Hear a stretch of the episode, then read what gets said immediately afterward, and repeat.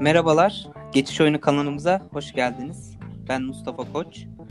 Haftanın altını çizdiğimiz konularını konuşmak üzere e, bugün Sercan Ergün ve Mehmet Ali Türkkal'la birlikteyiz. E, bu hafta ufak bir rotasyon oldu. Barış Arıkan e, Clean Sheet'e transfer oldu. E, Sercan bizimle. Aynı zamanda Perşembe günü de e, sosyallik programımız kadro mühendislerinde de olacak. Sercan senle başlayayım. Nasılsın abi?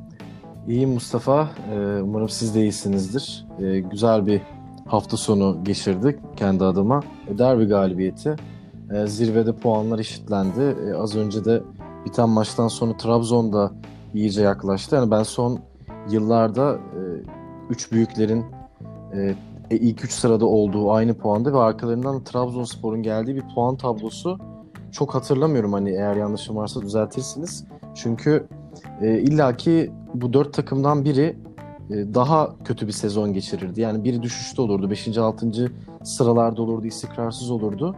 Ama Trabzon'da Avcı ile beraber e, inanılmaz bir toparlanma yaptı. Yani e, Bakasetas transferi, e, savunma hattının oturması, Uğurcan'ın çok iyi performansı derken işte Beşiktaş derbi galibiyeti. Yani seriye bağladılar ve açıkçası şu an e, zirve adaylarından biri haline geldiler. 6 puan çok büyük bir fark değil ligin geri kalanı için. O yüzden e, ilerleyen haftalarda çok ilginç bir sezon bizi bekliyor diye düşünüyorum. Yani valla e, hem salgın süreci hem de ligin 21 takıma çıkmış olması herkesin kafasında soru işaretleri vardı sezon başlarken. Ama dediğin gibi yani e, rekabet ilginç bir boyuta geldi. Trabzonspor'un da dahil olmasıyla beraber e, aslında daha da heyecanla bekleyeceğimiz bir ikinci yarı bizi bekliyor gibi. Bu son tablonun geldiği duruma bakarsak. E, Mali sen nasılsın abi? Nasıl gidiyor? İyiyim ben de Mustafa. Maçları izliyoruz. İşte Trabzon maçından çıktık. Yoğun fikstür var. Takımlar için zorlayıcı ama bizim için bir yandan güzel yani. Sürekli maç izliyoruz. Futbol severler için. İyi oluyor açıkçası. Avrupa Ligi olsun, İngiltere, İspanya, İtalya, Fransa, Türkiye. Sürekli maç var. Sürekli aktifiz. O açıdan güzel geçiyor bence yani. Pandemiden biraz faydalanıyoruz. Çok ama futbol açısından şu an izlemek keyifli oluyor. Ne kadar taraftar olmasa da buna da alıştık galiba. Tribünleri boş görünce e, yadırgamıyoruz. Gerçi son Fenerbahçe Galatasaray maçında biraz tribünler dolu gibiydi ama bu da bayağı polemik konusu oldu. Orada konuş. Şimdi e, tabii gireceğiz ona. Sercan da gerçi e, ufaktan girdi. Yani bu haftanın tabii ki en önemli altını çizdiğimiz konusu derbi. E, Fenerbahçe Galatasaray derbisi oynandı hafta sonu. Yani ligin her zaman için en fazla merakla beklenen 2-3 maçından biri. E, ama bu derbi son yıllarda öncelikle oyun kalitesi olarak hani bir türlü bu bütün sezon boyunca beklentimizi ya bu maçı bekle bekliyor taraftarlar. Özellikle iki e, rakip taraf takımın taraftarı. Ancak beklentileri oyun açısından hiç karşıla, karşılamadığı için çok er, eleştiriliyordu. Bir de e, bu sezon özelinde e, özellikle son 3. E, üç, 3. ayına girdik herhalde. Hafta sonları bir karantina süreci yaşıyoruz. Cuma gününden, cuma akşamdan evimize girip pazartesi sabaha kadar eğer özel bir ihtiyacımız yoksa evden dışarı çıkamıyoruz. E, o yüzden bu cumartesi günü e, akşam saat 7'de bir spor sever olarak e, daha iyi bir şey yoktu herhalde izlemek için. Ancak ilk yarısı e, bize faulden başka neredeyse hiçbir şey sunmadı Derden'in. 25 faul yanlış hatırlamıyorsam 25 faul yapıldı. Rekordu galiba ya. Çok ciddi sayıda faul düdüğü oldu. Evet yani e, şimdi Galatasaray bir set oyunu oynamaya çalışıyor. E, Fenerbahçe birinci önceliği o set oyununu durdurmak. E, burada e, Galatasaray da tabii bu yöntemi çok kullandı ilk yarıda. Zaten karşılıklı olmasa bu sayıya ulaşılamazdı. Çok e, acayip bir sayı faal açısından. E, Galatasaray'ın o set oyununu oynama çabası bir türlü şey yapmadı. E, yani bir süreklilik arz edemedi faullerden dolayı. E, ancak ikinci yarı tempoyu arttırarak o faul e, kıskacından çıkmaya çalıştı biraz daha Galatasaray ve birazcık da başardı gibi. E, set ucumunu daha belirgin oynamaya başlayınca gol de geldi bir müddet sonra. E, yeni transfer Mustafa Muhammed bence çok çok iyi bir gol attı. Yani çok klas bir gol attı. Hani bu takımın birinci santroforu Falcao olarak beklersin. Yani bu gol vuruşunu ondan beklersin ya da e, aslında direkt Babel'in başlaması bekleniyordu bu maç özelinde. E, Babel'in belki çok e, yapabileceği vuruşlardan bir tanesiydi. Hani genç, daha e, yeni transfer edilmiş bir futbolcudan çok iyi bir vuruşla derbide, deplasmanda e, çok güzel bir gol. E, golden sonra Fenerbahçe de tempoyu arttırmaya çalıştı. O, bir müddet sonra o temponun sonucunda e, gol de buldular. Ancak offside'ler iptal edildi. O da çok tartışıldı maçtan sonra tabii. Zaten bu çizgi e, e, çizilme olayı galiba herhalde sezon sonuna kadar ya da eğer değişmezse ya da daha e, şeffaf olmazsa bu işler daha çok tartışacak tartışacak gibiyiz. Sonuç olarak Galatasaray uzun yıllardır bir e, tabu oluşan Kadıköy galibiyeti üst üste ikinciye çıkarmış oldu bu sezonki galibiyetiyle.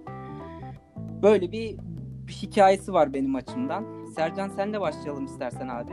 Sen nasıl gördün derbiyi? Ya ben zaten senin dediğin gibi Mustafa Galatasaray Fenerbahçe derbilerinden çok uzun süredir iyi bir futbol beklemiyorum. Öncelikli olarak Fenerbahçe geçen yıla kadar e, kendi sahasında o çok uzun yıllardır devam eden seriyi devam ettirmek istiyordu. Hatta 88-89'dan beri üst üste Galatasaray'ın iki galibiyet e, aldığı Kadıköy'de yani bu ikinci sefer bu. Yani iki defa Galatasaray'ın iki, e, iki kez üst üste galibiyeti var.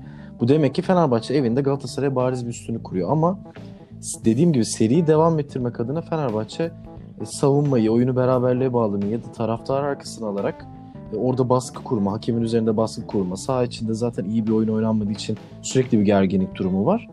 Ama öyle bir noktaya geldi ki ilk 30 dakikada 19 faul olmuş. Yani iki, ta- oyun, iki takımın oyuncuları da yerden kalkmadı. Neden? Bariz bir sertlik olduğunu söylemek zor. Ama zaten Türkiye Ligi'nin temposu çok düşük. O yüzden e, Avrupa'ya gittiğinde takımlarımız çok büyük sıkıntıları yaşıyorlar. Yani doğru bir örnek değil biliyorum ama dün akşam Liverpool City'yi izledikten sonra ben zaten açılan makasın artık hiç kapanmayacak şekilde olduğunu gördüm. Evet iki takım Premier Lig'in zirvesini ilgilendiren bir maçta oynuyorlar. Çok yakın e, e, puanları vardı. İşte City farkı açtı. Tempoları, fizik kaliteleri sahip oldukları oyuncular bambaşka ama oyun hızlı oynanıyor. Yani benim derdim Türkiye Ligi'nde bu zeminlerde hele de seyirci yokken sahada bu kadar yavaş bir oyun oynanması. Yani istediğin kadar bir taktiksel savaş olsun, hamleler olsun, kadro tercihleri olsun.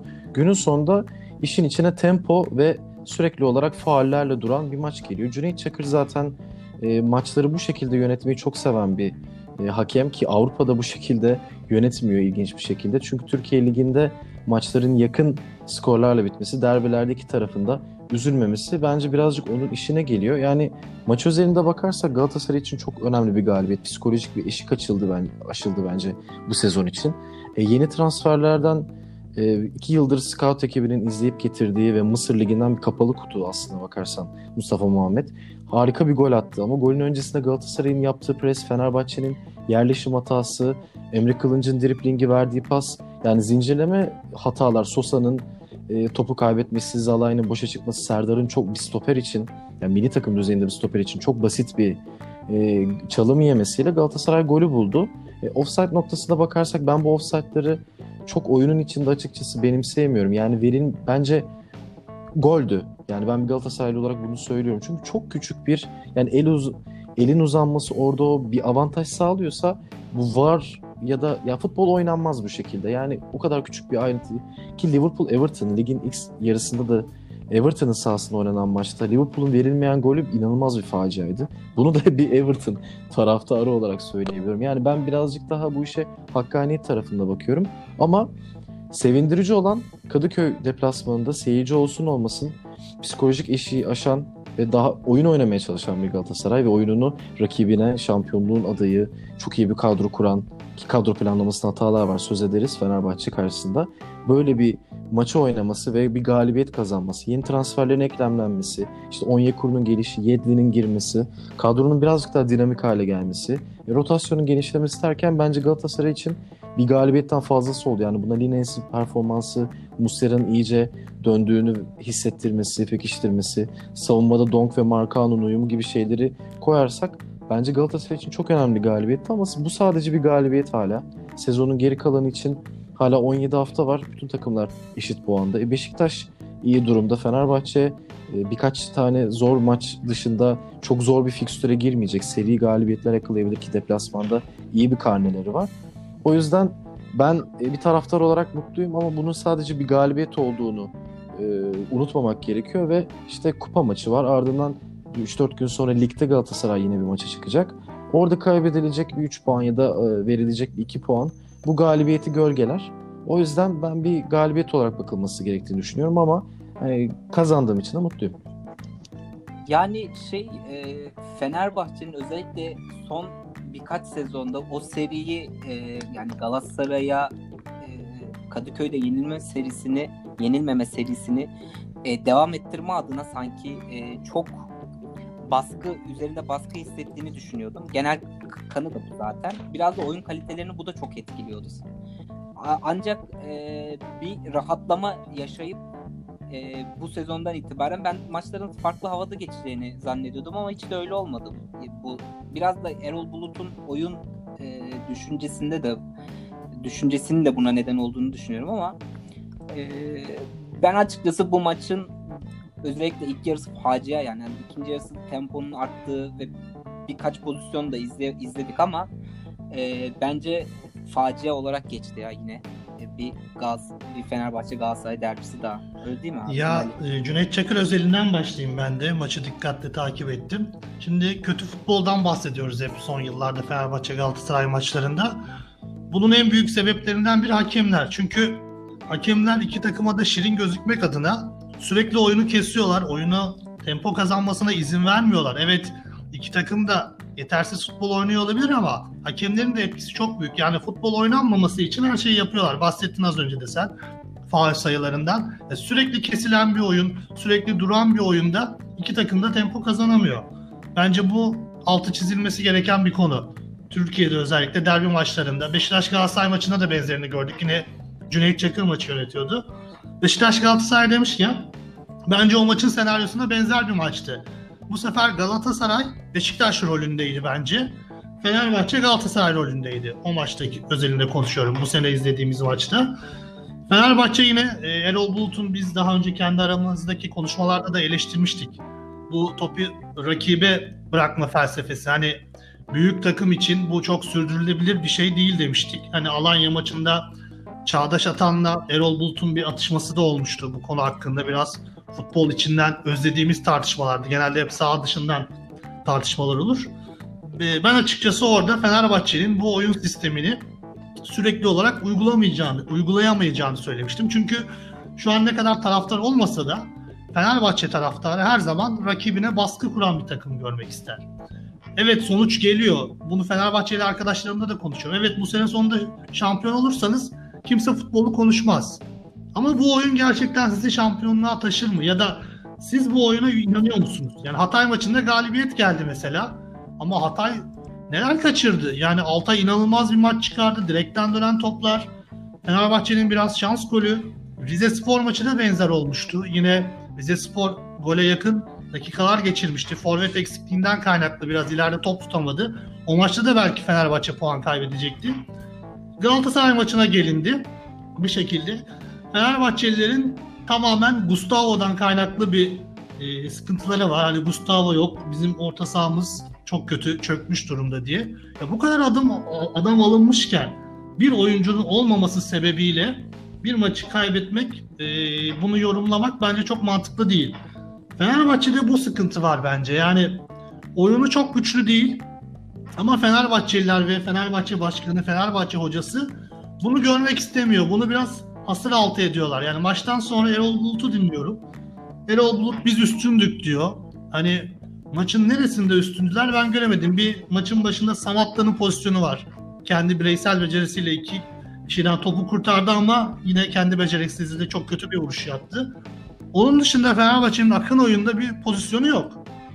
E, bir duran top golü var dediğiniz gibi Vardan tartışıldı. Bu gollü gol değil. Ona çok girmek istemiyorum ama oyun olarak Fenerbahçe'nin çok ekstra bir durumu yok. Ama Fenerbahçe sürekli bunu göz ardı etmek istiyor. Hep olumlu yönden bakmak istiyor. Evet bu bir yerde e, iyi şeyler getirir. Ama sürekli siz farklı bahanelere sığınırsanız yani Erol Bulut offside çizgisinden bahsetti.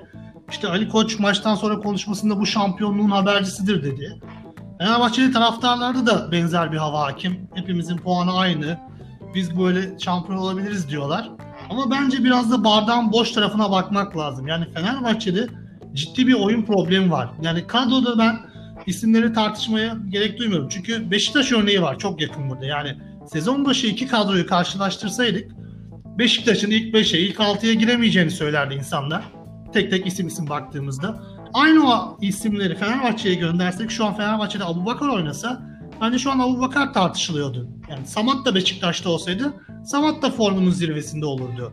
Ya da Gezzal için aynı şeyi söyleyebiliriz. Sosa Beşiktaş'ta olsaydı Sosa Beşiktaş'ta çok iyi performans gösterirdi bence. Yani burada isimler değil Fenerbahçe'nin takım olarak bir sistem konusunda sıkıntı yaşadığını düşünüyorum.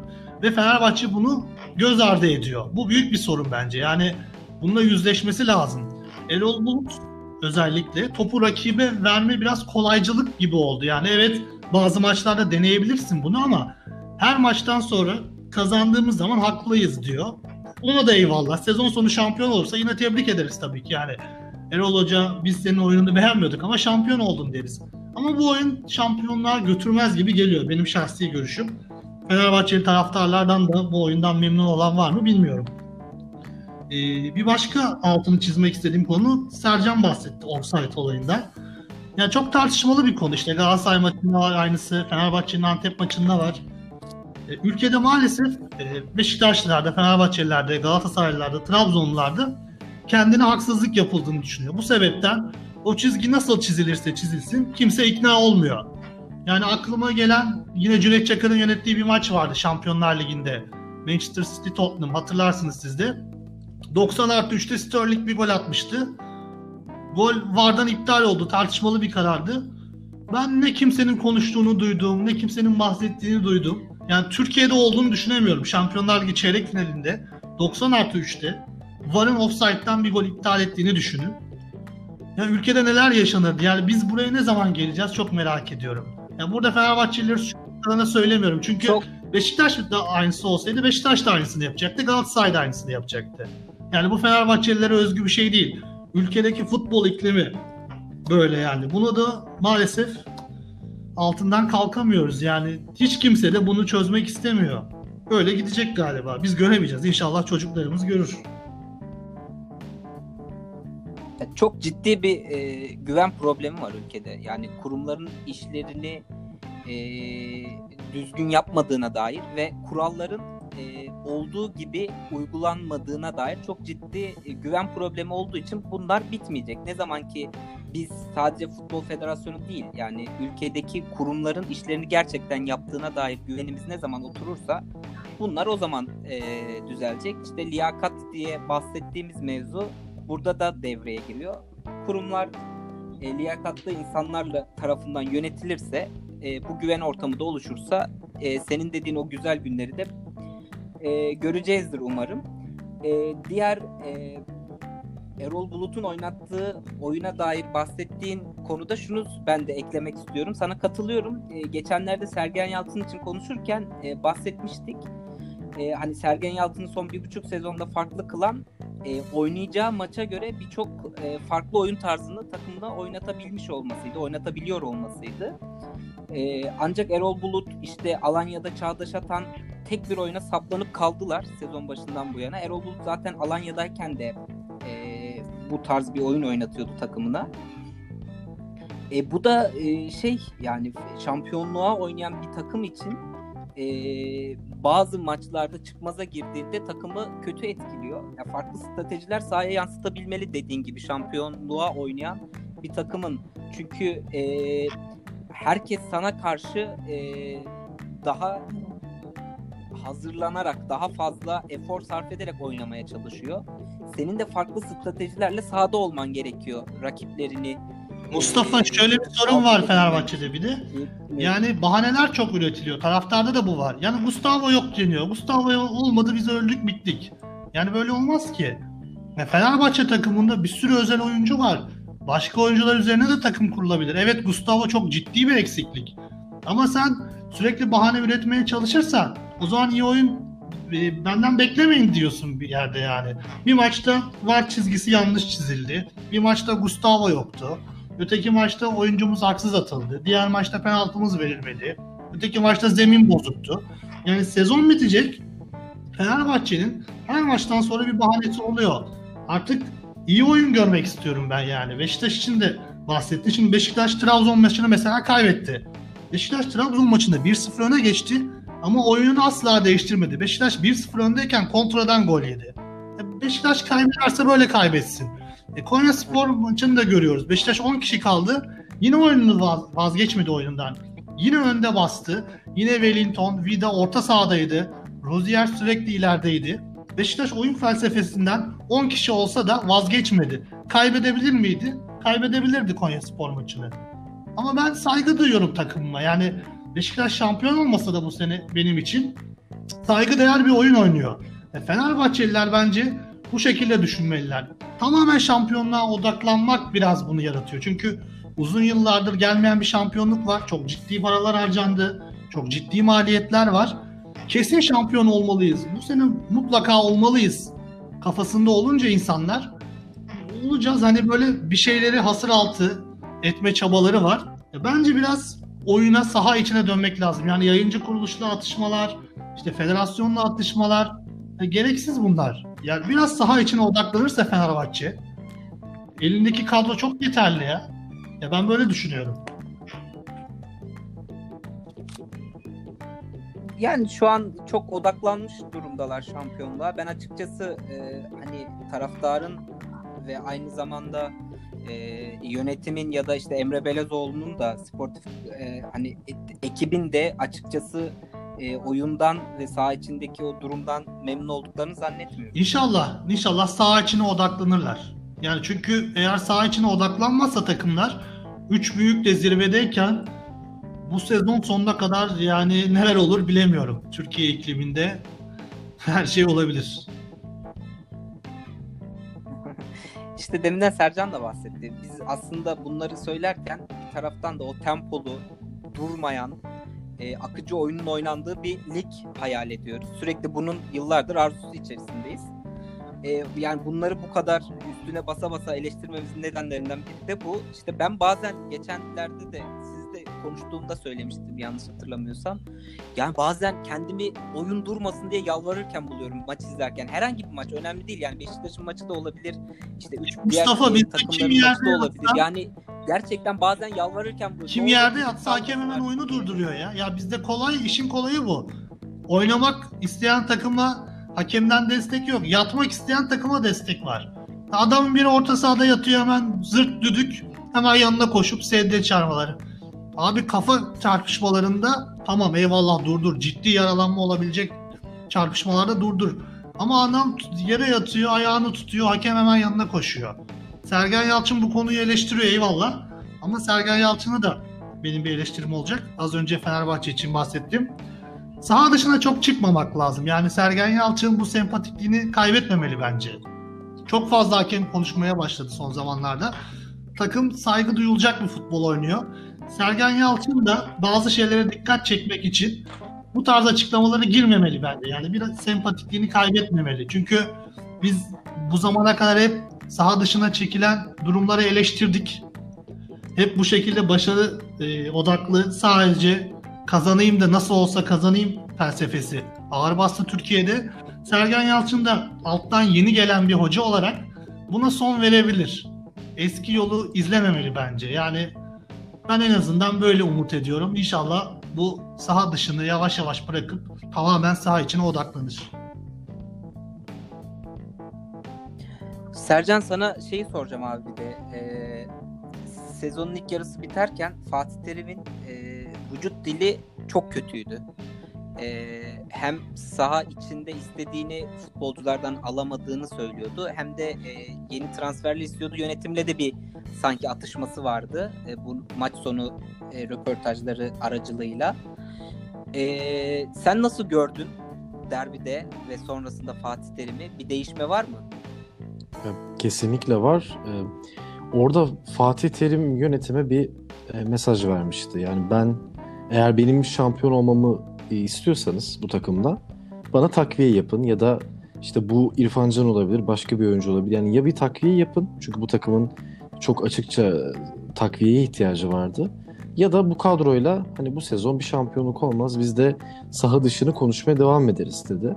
Ve Galatasaray ara transfer döneminde benim uzun yıllardır e, hatırladığım kadarıyla en iyi ara transfer dönemlerinden birini geçirdi. Yani Getson Fernandes işte karantinası bitmiş takımla çalışıyor. Bugün fotoğraflarını gördüm. Biraz fizik olarak bana zayıf geldi ama çok potansiyelli genç bir oyuncu. Kısa bir sürede ne kadar e, etki yapacak? Kanatta mı oynayacak? Göbekte mi oynayacak? Çünkü zaten Fatih Terim'in derbi öncesi devre arası transferlerinden de önce bir saha içinde arayışı vardı. Yani bunu birçok e, programda da e, birçok yorumcudan da dinledim. Çünkü sürekli olarak 8 numarasını değiştiriyordu. Orta saha kurgusunu değiştiriyordu. Kenarları değiştiriyordu. Şimdi az biraz bir kafasında bence şablon oturdu. Onyekuru'nun ve Mustafa Muhammed'in 11'e girmesiyle. Lines bu maçta iyi bir performans sergiledi ama Lines Galatasaray'ın e, yani o seviyenin az sabiki değil. Çok iyi bir profesyonel. Ben, benim çok saygı duyduğum bir oyuncu. Ama Yedlin gelecek. Yedlin benim açıkçası çok merak ettiğim bir oyuncu. Sakatlık geçmişi olan ama Premier Lig tecrübesi olan ve gerçekten çok hızlı bir oyuncu. Yani uçak gibi bir adam sağ tarafta. O yüzden hani e, orta kalitesi de orta kalitesi de yüksek bir oyuncu. Yani asist 3-4 tane de asist yapacağını ben düşünüyorum. E, Galatasaray bu Fatih Hoca'nın istediği yapıya transferler ve saha içindeki oyuncuların performansını yükseltmesi ki Babel'in performansı bence e, Fatih Terim'in e, oyuncu yönetimi konusundaki başarısının bence bir örneği. Babel formunu çok yükseltti. Arda gerçekten çok uzun süredir oynamamasının saha dışında e, birçok skandal olayı yaşamasına rağmen saha içinde gerçekten takımın lideri gibi davranıyor. 90 dakika çıkaramıyor kabul ama 5 5 e, oyuncu değişikliği hakkının olduğu bir ortamda 60 dakika Arda'dan yararlanmak onun gerçekten çok akıllı bir oyunu var. Akıllı oyunuyla rakip sahada kalmak, hücumları yönlendirmesini izliyoruz. Mustafa Muhammed gerçekten nokta atışı bir transfer olmuş. Buradan scout ekibini e, tebrik etmek lazım. E, Feguli sakat yani bu takıma ta Feguli dönecek. Sadece benim e, çekincem yani Fatih Hoca'nın ben çok mutlu olduğunu düşünüyorum. Bir derbi sonrasında da kendine gelmiş o her bizim hani onu sevdiğimiz e, haliyle özgüvenli ve iddialı Fatih Terim ama Galatasaray'ın e, Donka bir şey olursa Luyendama çok dengesiz bir oyuncu ve Taylan'ın alternatifi yok. Yani az önce Fenerbahçe kadro planlamasından bahsettik. Ofansif orta sahada bu kadar çok alternatif varken işte derbide o kadar eksiğe rağmen sahaya bir sürü hücum oyuncusu atabilirken bir, yani bunun taktiksel anlamda doğruluğu yanlışlığı tabii ki tartışılır. Ama Galatasaray'ın hani belli e, planlarda eksiği olduğunu düşünüyorum. Yani Taylan'ın o yükü daha ne kadar kaldıracağını yine muazzam bir maç yani. Fenerbahçe orta sahasındaki 3 oyuncudan daha 3 oyuncunun toplamda yaptığı istatistiği evet, tek başına belki daha fazlasını yapmış ve çok iyi bir oyun sergiledi. O yüzden hani ben baktığım zaman e, Fatih Terim'in vücut dilinin iyi olduğunu görüyorum. Çünkü İrfan Can transferi olmadı ama Mustafa Muhammed geldi. Yeddin geldi. E, Onyekuru geldi. Zaten Prensi. Üçüncü kez kiralandı. Yani artık birazcık daha satın alma opsiyonu da var işin içinde. E, Getson Fernandez var. Kısa süreli ne kadar etki yapacak. Ama rotasyon genişledi. Mustera döndü. E, bence Fatih Terim mutludur. Ee, bir de derbi özelinde e, bir konudan daha bahsetmek istiyorum. E, yani bizim sporu sevmemizin en önemli nedenlerinden biri içinde muhteşem hikayeleri barındırması. Yani hepimiz bir araya geldiğimizde konuşurken hep bu hikayelerden bahsederiz. Taraftarlar bir sonraki nesillere hep bunları anlatır. Hani tabii ki çok muazzam bir hikaye değil ama benim e, derbi sonrasında maç sonu röportajlarını dinlerken çok hoşuma gitti. E, Arda'nın maç sonu röportajı yani çok büyük tartışmalar içerisinde ismi geçti Arda Turan'ın. Ee, yani Galatasaray'dan Atletico Madrid'e transfer olduğu zamanki kazandığı sempatiyi sonraki yıllarda yavaş yavaş kaybetti. Ee, bambaşka polemiklerin, tartışmaların, durumların içinde buldu kendini. En büyük suçlusu da kendiydi zaten bunların. Ama maç sonunda e, o da e, Fatih Terim de duygusal açıklamalar yaptı. Arda da duygusal açıklamalar yaptı. Şeyden bahsetti. E, kamp olmadığından maçtan önce kamp yoktu ve e, ben tesislerde kaldım dedi. Fatih Terim'le birlikte vakit geçirmiş, yemek yemişler birlikte tesislerde dolaşmışlar, sohbet etmişler, geçmişten bahsetmişler. Pro içmişler. Herhalde buzları artık he, onu da ondan da bahsedeyim. Artık buzları tamamen erittiler galiba. Pro içtim dedi Arda. Artık kendi tek başına mı içti? Fatih Terim'le birlikte bu muhabbetleri yaparken mi içti bilmiyorum.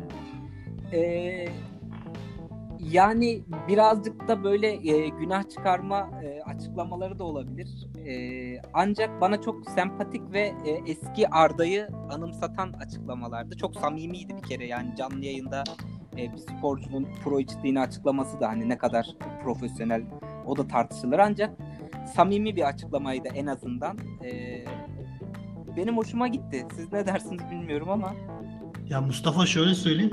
Atletico Madrid'e giderken sempati demişti ama o zaman da çok e, medyada arada tartışılıyordu. İşte sinema kapatmıştı o zamanki kız arkadaşıyla işte sakatlığı vardı yok sakatlığı bel altı çok vuruluyordu Arda'ya. O dönemde çok böyle sansasyonların içindeydi. İspanya'ya gidince biraz kafası rahatladı. O dönemi hatırladım sen bahsederken. İşte bizim bu belli başlı spor yorumcularımız çok iyi şeyler söylemiyordu Arda için. Çok kötü ifadeler kullanıyordu. O biraz kendini kurtarmıştı oraya giderek. Ama sonrasında yaşanan olaylar, o süreçler gerçekten çok kötü bir kariyer yönetim. Yani Barcelona'dan Başakşehir'e dönüşü, o süreçler inanılmaz kötüydü. Hepimizin sevgilisi bir oyuncuydu Arda. Yani Barcelona gittiğinde neredeyse Türkiye'de gurur durmayan yoktu Arda'yla. O kariyer nasıl bu hale geldi? İnanılmaz. Yani gerçekten apayrı bir film konusu olur. Kitap yazılır bu kariyer yönetimi açısından. Son dönemde görüyoruz hep böyle kariyer yönetimi için profesyonel çalışmalar yapılıyor. Çok ünlü bir isim var Okan Can Yantır. Siz de biliyorsunuzdur. Futbolcuların kariyerini nasıl yönettiğini görüyoruz. Ya, inş, keşke inşallah diyorum. Keşke Arda da böyle bir kariyer yönetimi planlasaydı ve şu an başka noktalarda olsaydı diyorum ben. Yani Arda için söyleyeceklerim bunlar. Mali benim ben orada ufak bir not aslında araya gireceğim. Ya şeyi sen bir şey bahsettin. Okan Can Yantır bu Possible Ajansı'nın kurucusu ve sahibi. Yani ortak yani büyük ortağı belki de şu an görünen yüzü. E, Arda ile de çok yakın arkadaşlar normalde ve bir kariyer yönetimi ajansı sahibi kişinin en yakın arkadaşının kötü bir kariyer yönetimi var. Hani bu konuda haklısın. Ama e, Kadir Hasta Spor Pazarlama Sertifika Programı'na geldiği zaman Okan Can Yatır arkadaşlardan biri bizim e, Arda sorusunu sormuştu. Hani ben Arda'yı çok uyarılarda bulundum bir kardeşim olarak. Her zaman o kendi tercihlerini dedi işte yaptı dedi. Burada şöyle ufak bir anekdot yani küçük bir şey ekleyebilirim.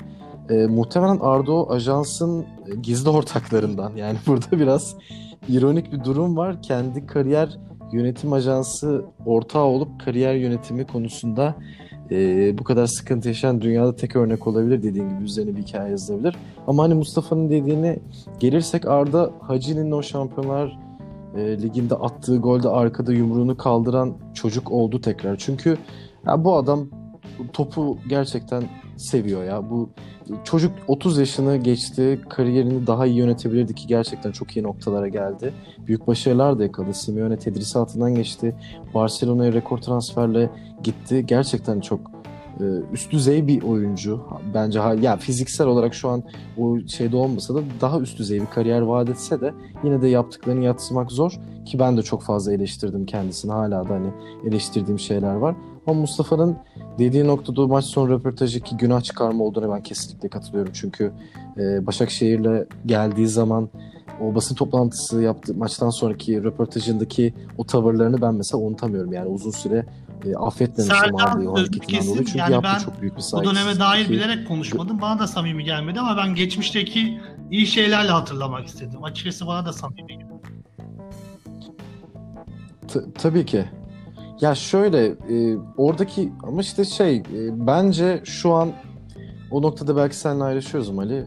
Bence samimi bir açıklama olabilir Mustafa'nın dediği gibi. Ama bir günah çıkarma var hani bunun arka planında. Muhtemelen kendisi de o yaptığı hareketlerden dolayı üzülüyordur. Ama dediğim gibi yani futbol oynamayı özlemiş bir oyuncu. E, keşke hani e, şu, an 90 dakika sahada kalabilse o eski yeteneklerini fiziksel gücüyle birleştirip sergilese ki gerçekten çok spektaküler bir adamdı. Yani ben izlemekten inanılmaz keyif alıyordum. İşte şut atamıyordu kariyerinin başında. Topun dibine girerek Samiyen yıkılmadan önce gittiğim maçlarda ısınırken topun dibine girerek şut atan bir adam Barcelona'da Messi ile takım arkadaşı oldu. Simeone'nin e, takımında çok önemli roller üstlendi. Yani savunmada da çok üst düzey işler yapıyordu. Fiziksel olarak çok iyiydi. Ama yani bu e, profesyonel futbol gerçekten e, çok fazla maç oynuyorsun. Fizik olarak kendini iyi tutman lazım. Mental açıdan iyi olman lazım. Oralarda o tü, yani Türk bir oyuncu olmanın belki de çıktığı yapının, o yaşadığı olayların etkisi oldu. Ama dediğim gibi bence şu an o e, Hacı'nin golünde arkada yumruğunu kaldıran İnşallah Arda gibi yani. hissediyordur eskisi gibi. Dediğim gibi o kariyerinde yaşadığı dalgalanmalar sebebiyle ben ona olan e, sevgimi kaybettim. Çünkü gerçekten çok seviyordum Arda'yı. Beşiktaş'ta olmama rağmen o Barcelona Barcelona'ya gidişine çok sevinmiştim. İnanılmaz mutlu olmuştum. Üzüldüm yani yaşadıklarına biraz da. O yüzden böyle bendeki samimiyetini kaybetti ve geçmişe dair hatırlatmalar yapmak istedim.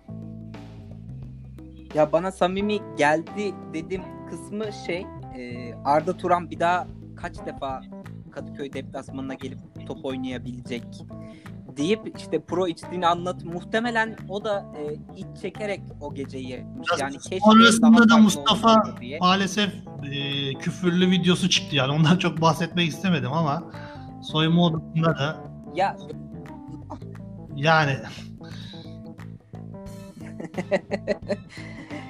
Ee, ya ben buradan daha da e, dağıtmadan şeye geçmek istiyorum. Başka bir e, acayip güzel bir hikayeye, e, komik bir hikaye. E, duymuşsunuzdur, herkes duymuştur. E, West Ham'dan Ajax Sebastian Heller'ı transfer etti. E, daha sonra e, Avrupa Ligi kadrosu e, teslim edileceği zaman kadroya yanlışlıkla alınmadığı ortaya çıktı. E, güncellenen Avrupa Ligi listesine yazılmamış, yazıl, e, yazılmaya unutulmuş ismi. Kulüpte de yönetimsel bir hatadan dolayı e, işte Avrupa Ligi'nde mücadele edemeyeceğini açıkladı. E, bayağı e, şey Heller'in kendi açıklaması da var. İşte bunu yapana çok kızdığını, ancak ikinci olmadığını, şu an çok üzüldüğünü falan anlatıyor. E, haftanın altını çizeceğimiz komik olaylarından biri. trajikomik yani Mustafa. 22,5 milyon euro gibi rekor bir bedelle transfer edilen Halil, ben Haller diyeceğim. Bir acayip Haller diye kelime şakası da yapılır buna yani Türkiye'de. Yani gerçekten inanılmaz. Hani Ajax basın sözcüsünün açıklaması da daha komik. Brinkhaus bir açıklama yapıyor. Evet gerçekten gerçekten kadroda yok. Neyin yanlış gittiğini bulmaya çalışıyoruz diyor. Yani kimse ne olduğunu bilmiyor. Hani akıllara bir Kevin Gross, Grosskreutz geliyor. Telaffuzu zor. E, Galatasaray'a transfer olmuştu ama hiç maça çıkamamıştı. Kayıt edilemediği için. Son dönemde benim aklıma bir o geldi. Benzer bir durum yok. Yani ben de kendi içimde düşündüm neden olabilir acaba dedim. Biz sebep bulamadım yani. Çünkü Ajax'ın da bir açıklaması yok.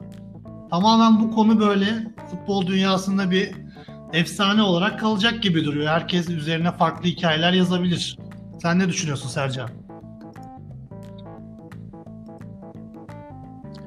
Ya benim aklıma bu olay 2015 yılındaki e, Real Madrid'in De Gea transferinin bir dakika yüzünden olmamasını getirdi. Yani e, İspanya'da sanırım bir otelde evrakları gönderiyorlar. İnternetle falan alakalı bir durum oluyor ve İngiltere'de Efe'ye e, yani 0001'de ulaşıyor evraklar. Hatta tekrar bir kontrol ettim onu da. Aklıma onu getirmişti. Yani bu bir transfer kaydı ama daha önce buna benzer durumlar da yaşanmış. Ajax Ajax ilginç bir takım, ilginç bir yapı. Yani her ne iki sezon önce Şampiyonlar Ligi'ndeki e, peri masalları o takımı dağıttılar tabii zaten. Hani çok endüstriyel futbolun klasik hikayesi. Çıkış yakalayan takımın tüm oyuncularını e, diğer büyükler yani finansal olarak güçlü bütün kulüpler yağmalıyorlar amiyane tabirle. E, o takımdan biraz daha e, mütevazi bir yapıya geçmişlerdi. E hallerde Premier Lig'de olmadı. Oraya çok yüksek yani 40 milyon euro gibi 40-45 milyon euro gibi bir parayla gitmişti. E zararını elden çıkardı. E, Hollanda Ligi'nde muhtemelen e, 20-30 golleri her sezon çok rahat bulabilecek bir oyuncu. Ama Avrupa Ligi yani Ajax için güzel bir hedef olabilir. Yani ilk 8'in adaylı hatta ilk 4'ün adaylarından biridir yani şu anki mevcut takımlar arasında. Onlar için çok büyük kayıp olacak. E Huntelaar da Schalke'yi kurtarsın diye Almanya'ya gönderdiler. Ya benim aklıma bir de e, aslında çok bu da böyle bir transfer hikayesi ama İzlanda'nın o meşhur isimli Eyyaf Yerlöyokul yanardağ patladığında da e, Robert Lewandowski Lech Poznan'dan Blackburn Rovers'a transfer olmak üzereydi. E, hatırlar mısınız bilmem. E, İngiltere'de uçuşlar yani zaten Avrupa'nın e, kuzeyi tamamen e, yanardağın dumanları yüzünden e, hava sahaları kapanıyor. İsveç, Norveç hiçbir ülkede uçaklar kalkmıyor bile. Yani şehirlere bile neredeyse o sisler iniyor. E, o, o transfer gerçekleşmiyor ve Robert Lewandowski'nin kariyeri hiç o zaman çok genç bir yaşta Polonya Ligi'nden direkt İngiltere'ye gidecekti. Blackburn'un şu anda olduğu durum belli. Muhtemelen kaotik bir yapıya gidecekti.